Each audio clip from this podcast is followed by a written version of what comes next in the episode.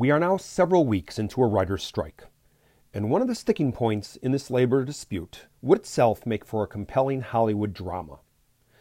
The picketing workers are understandably concerned with the impact of new technology on their craft and livelihood, not just streaming services, but also the role of artificial intelligence in the development of new content. And as if on cue, Management has responded to the strike by suggesting that the very technologies that are part of the problem might actually be the solution. It's an old story, going back to the early days of industrialization, and we've seen this scenario play out several times before.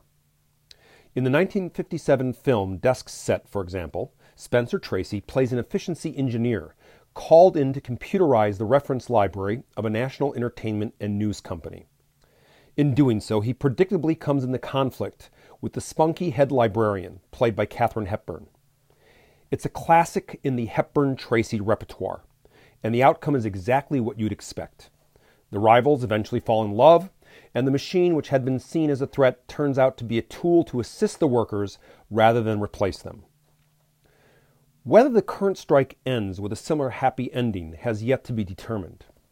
But how that ending comes to be written and who actually writes it is something that will have an impact on all of us. In effect, the striking Hollywood writers are currently involved in composing the screenplay for our future. I'm David Gunkel, and that's my perspective.